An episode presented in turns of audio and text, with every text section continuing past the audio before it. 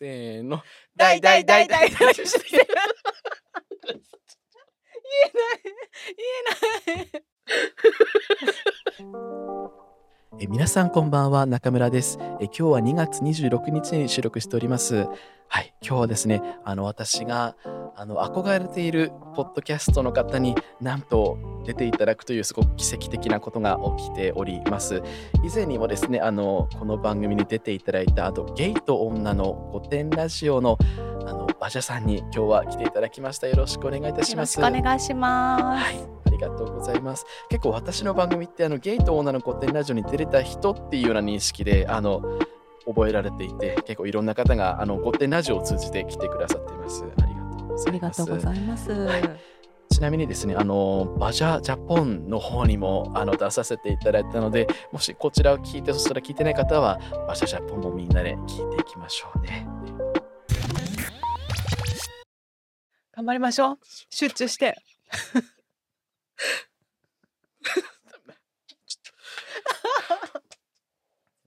ちょっと、じゃあ、下を向いていきますね。あそうですねそう下向いて私目つぶってきますね、テンション上げたら笑っちゃう。せーの大大大大大出世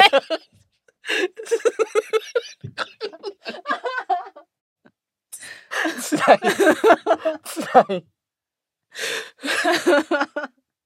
せーの。大大大大大出世言えない。言えない。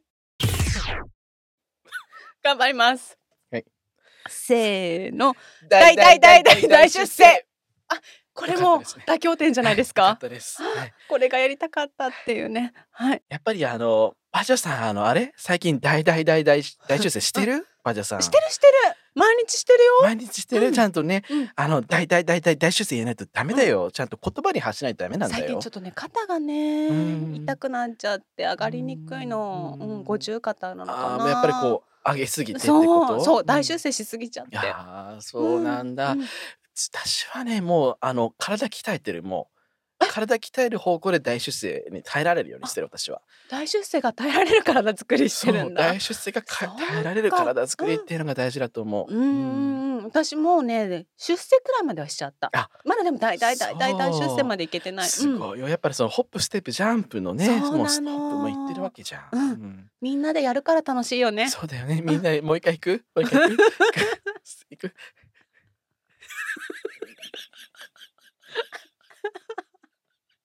やりたいんだもんだって。そうだよ。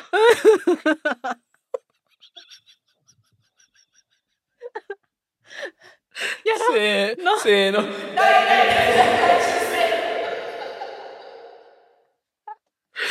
ねやっぱりやっていかないとダメだよ。ちゃんともうなんか涙涙が出てきたんだけど本当に。あー。すごい。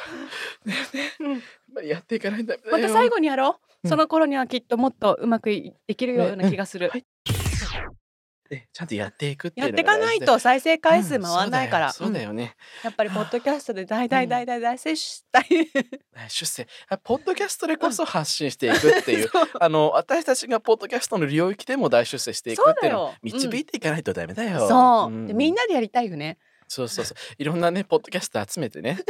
そうだよね。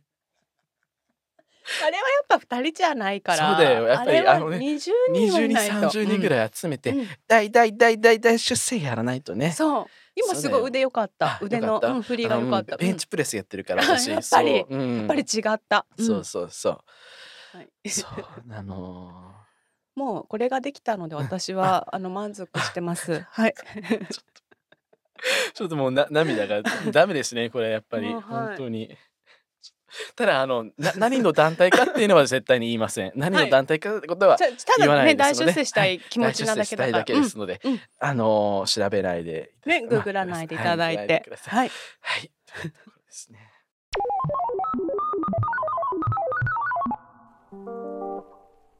話しますか？話もちょっと、はい。本当にこのこっちの方では本当にざっくばらんとはい。やっていこうかなって思いますけれども、はい。うん。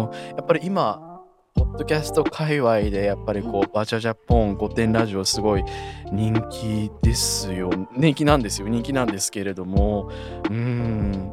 なんか私はなかなかですねこうなかなか頻度を上げて更新できないんですけれどもなんか配信しててこう楽しいなって思うこととかなんかこういうことがあったからこうやってよかったなみたいなこうポッドキャスト。なんかすごい真面目な話になっちゃいますけれども私と翔ちゃんも自分たちの会話面白いんじゃないかと思って始めたんですけどでもやりながらも、まあ、自分も勘違いしてんだろうなと思いながらやってたんですよ。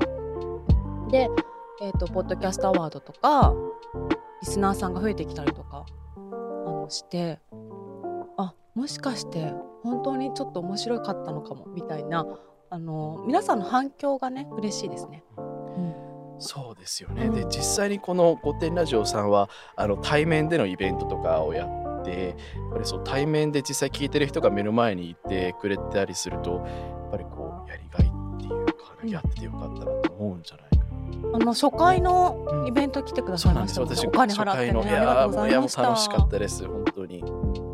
そうですねあのイベントをやるようになって、はいだんだん常連さんとかもいらっしゃるんですよ。で、はい、ツイッターとかお便りとかよくくださる方とかの顔を覚えたりとかすると、はい、なんていうんですかね今まではこう知らない人に向けて誰が聞いてるかもわからないでやってましたけど、そういう人たちが浮かんできたりとかねしますね。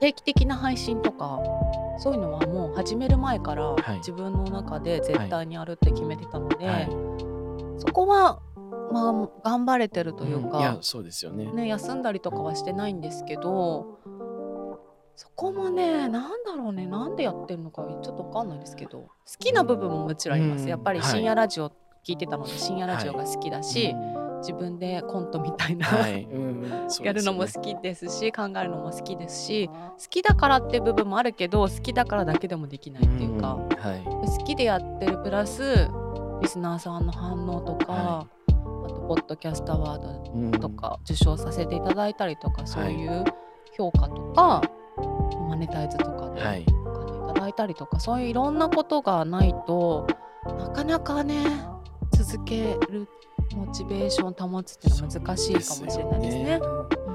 その続けるモチベーションというところで、まあ、新しくですね、あの今年からバジャジャポンを始めて、はい、あれ？昨年ですもんね。昨年のそうですね12月からです、ね,、ですもんね、はい、そういう意味でこう一人でやっていくっていうのは、うん、まあ新しい挑戦になってますけれどもなかなか一人で続けていくのってなかなか難しいですよね。中村さんあのあんまりポッドキャストって一人でやってる人って少ないじゃないですか。そうなんですよ。はい、意外と。ね、少ないですよね。だから中村さんのとかもう一回聞き直して、一人で喋るってどういう感じだろうっていうのを勉強させていただいたりしました。申し訳ないです。ありがとうございます。いやいやいや困ると寸劇に入るっていうのがあの、うん、いやでもね一、はい、人で困った時寸劇に入ろうって普通は思わないよね、はい、そうですよね素晴らしいですよねなんか一人で喋ってるとやっぱりだ何の反応もないじゃないですか、はい、で前にも誰もいないし、例えばラジオ番組だったら一、人の番組はあっても構成作家さんいたりディレクターの方がいたりプロデューサーの方がいたりとかスタッフの方がいるので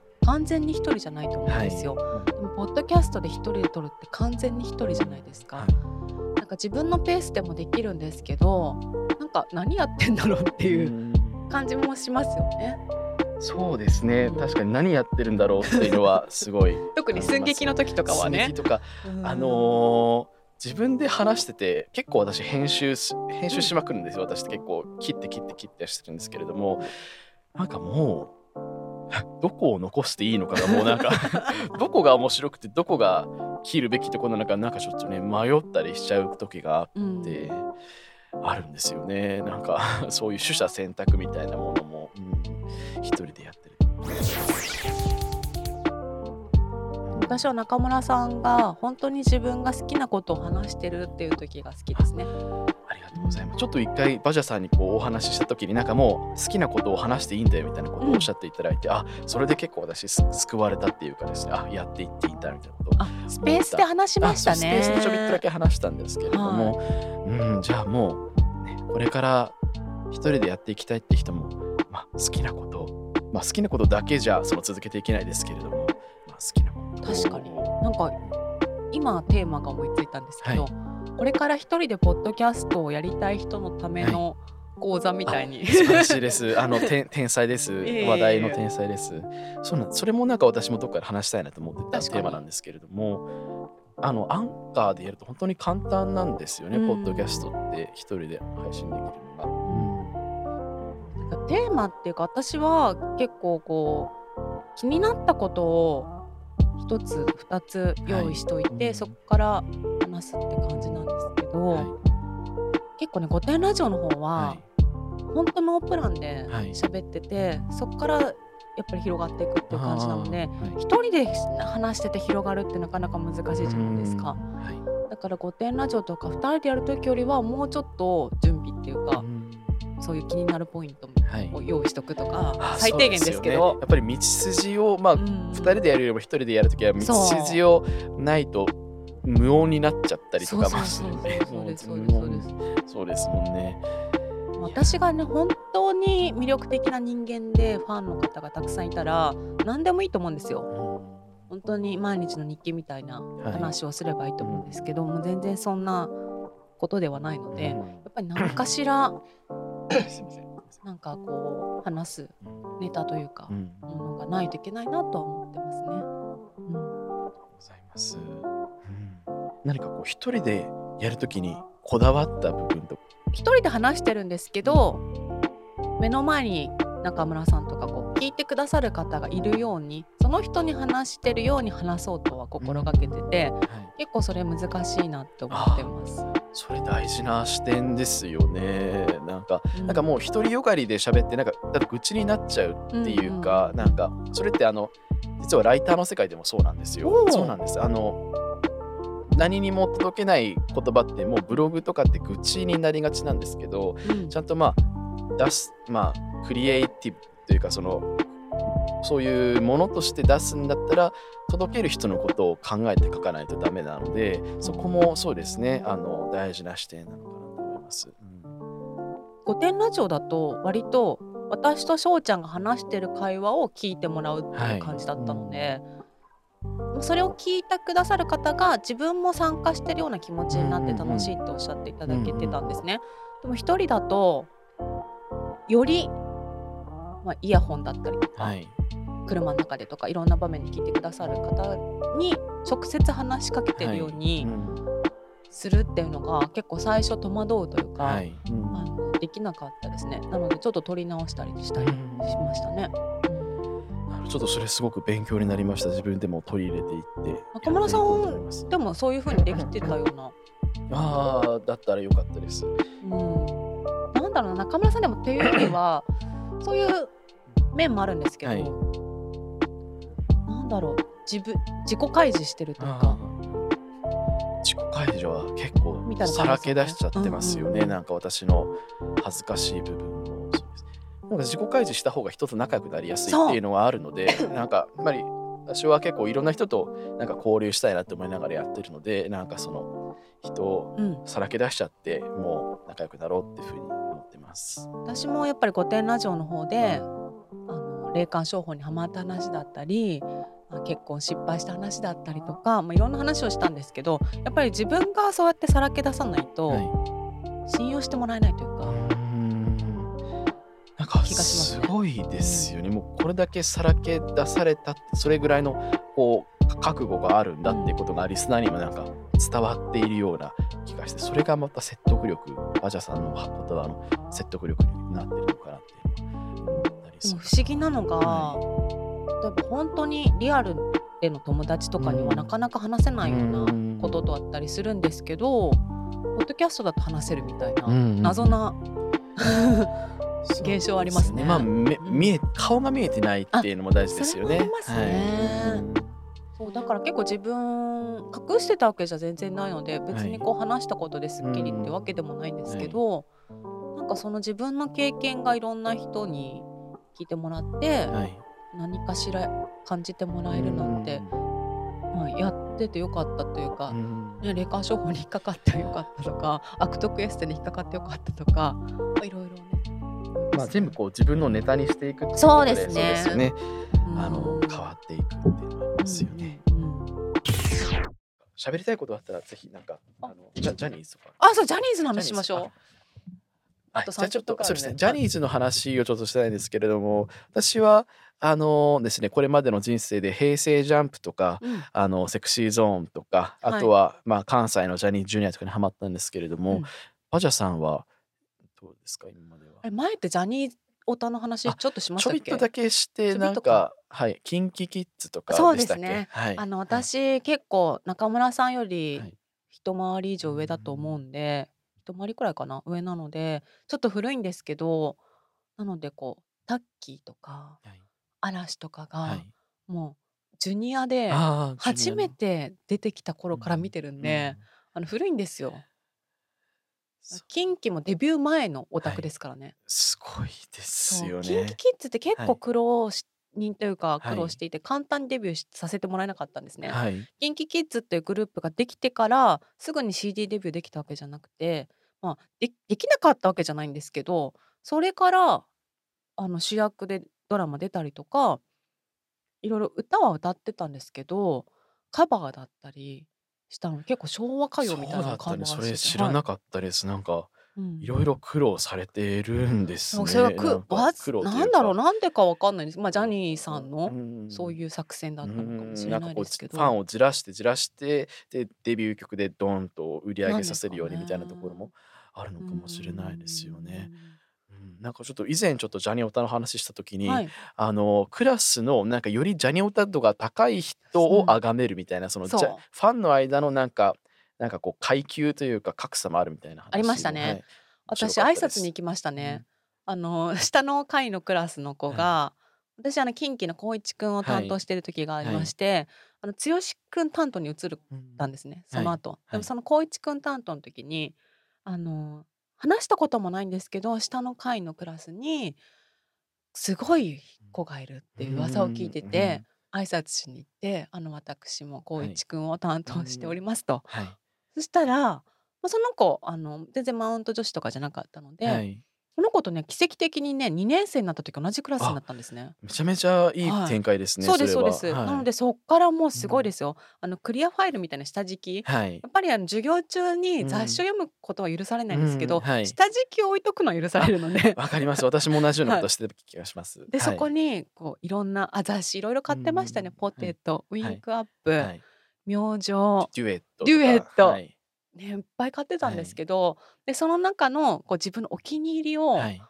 切り貼りしはい。て、その表面裏面にしてこう授業中見てたんですけど、はい。まあ、それのこう見比べをはい。したりとうか、ん。休み時間はいつもやっぱりね、踊ってましたね。ああ、やっぱ踊りますよね。キンキキッズどんなもんやっていうう文化放ん。送での、あの、深夜ラジオがあったんですけど、はい。もうそれの次の日なんかははい。もうラジオの話をずっとしてるってりま。す。はい。なんか地味にラジオって結はい。構あのありがたいんですよね。うん。なんかその雑誌でもいいけれども、なんかラジオだとよりなんかこう密接に感じられる。私も平成ジャンプガチで深夜ラジオハマってたので、もう録音してうん。SD カードに入れて聞いたりとかもして。あの、ラはい。ジオ、深夜ラジオだと結構ジャニーズの方たちもはい。すごい面白い面が見れるといそううなんか、なですよ。かなかバラはい。エティとかじゃ見せない面を見せてくれますよね。そううなんでん。すよ。あとなんかこうリスナーから言ってほしいセリフをなんかジャニーズに言わせるみたいなのうんが平成ジャンプうんでありましてうん。「愛してるよお前だけを逃がさないよ」みたいなリクエストを来てなんか山田涼介君とかがそれに答えるみたいなで歓喜みたいな、SD カードに入れ SD て。カードに入れうてあん。のあああゆのあゆのうん。SD カードに入れてあのああゆはこれだけやってあのこあ、のプレイヤーがありましたね、ありましたね。ヤーがあゆはこれだけであれで聞いてたんですけれどもうん。そうなんですよね。なんかうん。こう、うん、より密接につながってる。で、おっしゃったようにこう、なんかバラエティと違って、ちょっとなんかうんうん。こう、ちょっとげ若干下ネタ的なことも言ったりあ、とか、いなんか、言いうます言いん、ます言いうます。そういのがはいい。いとこですよね。うん。私あのそこまでオタクというほどまで追いはい。かけてはないんですけど、あの顔が好きなはい。あの2人がいあ、まして、はい。あの藤ヶ谷くんと、あとあの小山くん、小あ、山慶一郎くんが好小山くんき。いいですよね。もう。藤ヶ谷くんもめちゃうん。めちゃ好きなんですけれども、小山くなんかね、その2はい。人ってちょっと目の感じとか、はい。こう、くっきりしてないはい。感じ？あー、わかります。なんか、そう。ちょっとこう、どこかしら、なんかい、反抗心があるみたいな感じというか、なんていうか難しいですね。なんかね、はいああいう顔好きなんですよね。わかります。ですよね。うん、ジャニーズでも貴重な顔っていうか。バジャさんこれ結構あの下ネタもバンバン言ってあれなんですけど、はい。でバジャさんがいるからちょっとはい。なかなか言いにくいな。言いにくいな。言いにくいな。自分の番組なのに。自分藤ヶ谷さんとかに虐げられたいなって思いまして小山さんとかにこうね、ああいう甘い椎ね茸顔でなのにって絶対 S ですね、S なんですよ、S なんですよね。ね。虐げられたいですね。うんあの二人はい。に持って遊ばれて泣くっていうのをしてみたいですね、ああいいですね。なんか自分以外にもいそうなんだよなっていうような匂いをしていてほしいなっていうのもあるんですよね。絶対いるでしょ、うん。あの二人は、何人いるんだっていうところだと思いますでもそれでもいいのって言って泣いてたいですね、うん。あー。いやそこにジャニオタを感じるところがあそうですか。もしかジャニオれないです。タ魂を。ジャニオタ魂みたいなのが、でもねですよね昔のジャニオタってすごい怖かったんですよ、はい。今ってまあ SNS だったり、はい。インターネットがこうねはい。普及してますから、うん。デジタルな感じですけど、はい。昔ってなんかねファックスをはい。100回くらい送り合ったんじゃないかみたいな、はい。クオリティの紙がなんて言うんだろう怪奇文書みたいに回ってきて、えーこれはなんか剛くんの,、はい。あの彼女の情報だみたいな、うんでそこに書いてあるのをみんなあの信じてはい。抗議するみたいなね、えこととかあったりーしますごしたよ。いですね。なんかドラマで共演するのをはい。なんとか阻止してやるみたいなはい。ことがあったり、ああ怖いですね。で今ねなんか誰かがぶっちゃけてた話で、はいもう本当かわかんないんですけど、はい。その時この人が彼女だって言われてた人の親友と付き合ってたらしくてだからその怪文書も嘘だったんですよ。えー、すごい迷惑です。いやーなんかファックスの文化って怖いですよね。で出元とかもわかんないですもんね。でしかもその同じ学校で、同じ学校の人から回るとかじゃなくて、はいどっから回ってるのかわかんないんですよ。うんもう本当にいろんなところからこう、はいオタクを通してなので、はい。どこがデモとかは全然わかんないんですよ。オタクとオタクの間でその電話番号の交換とかはしていいたのかな。やわかんないです。まあそれもほらあの出待ちだったりとかそういうところで回る可能性もありますし、はい。もし最後もし時間があれば、い。なんか最近押したものみたいなのは何かありますかね？押したものがねないんですよ。韓国ドラマとかすごいあ韓国ドラマの話したかったんだ。あ。韓国の好きな俳優はいっぱいいるんですね。えっと、あ B2B ってわかります？わかんないです。じゃあ今見ましょはい。う。ユク・ソンジェ君っていうはい。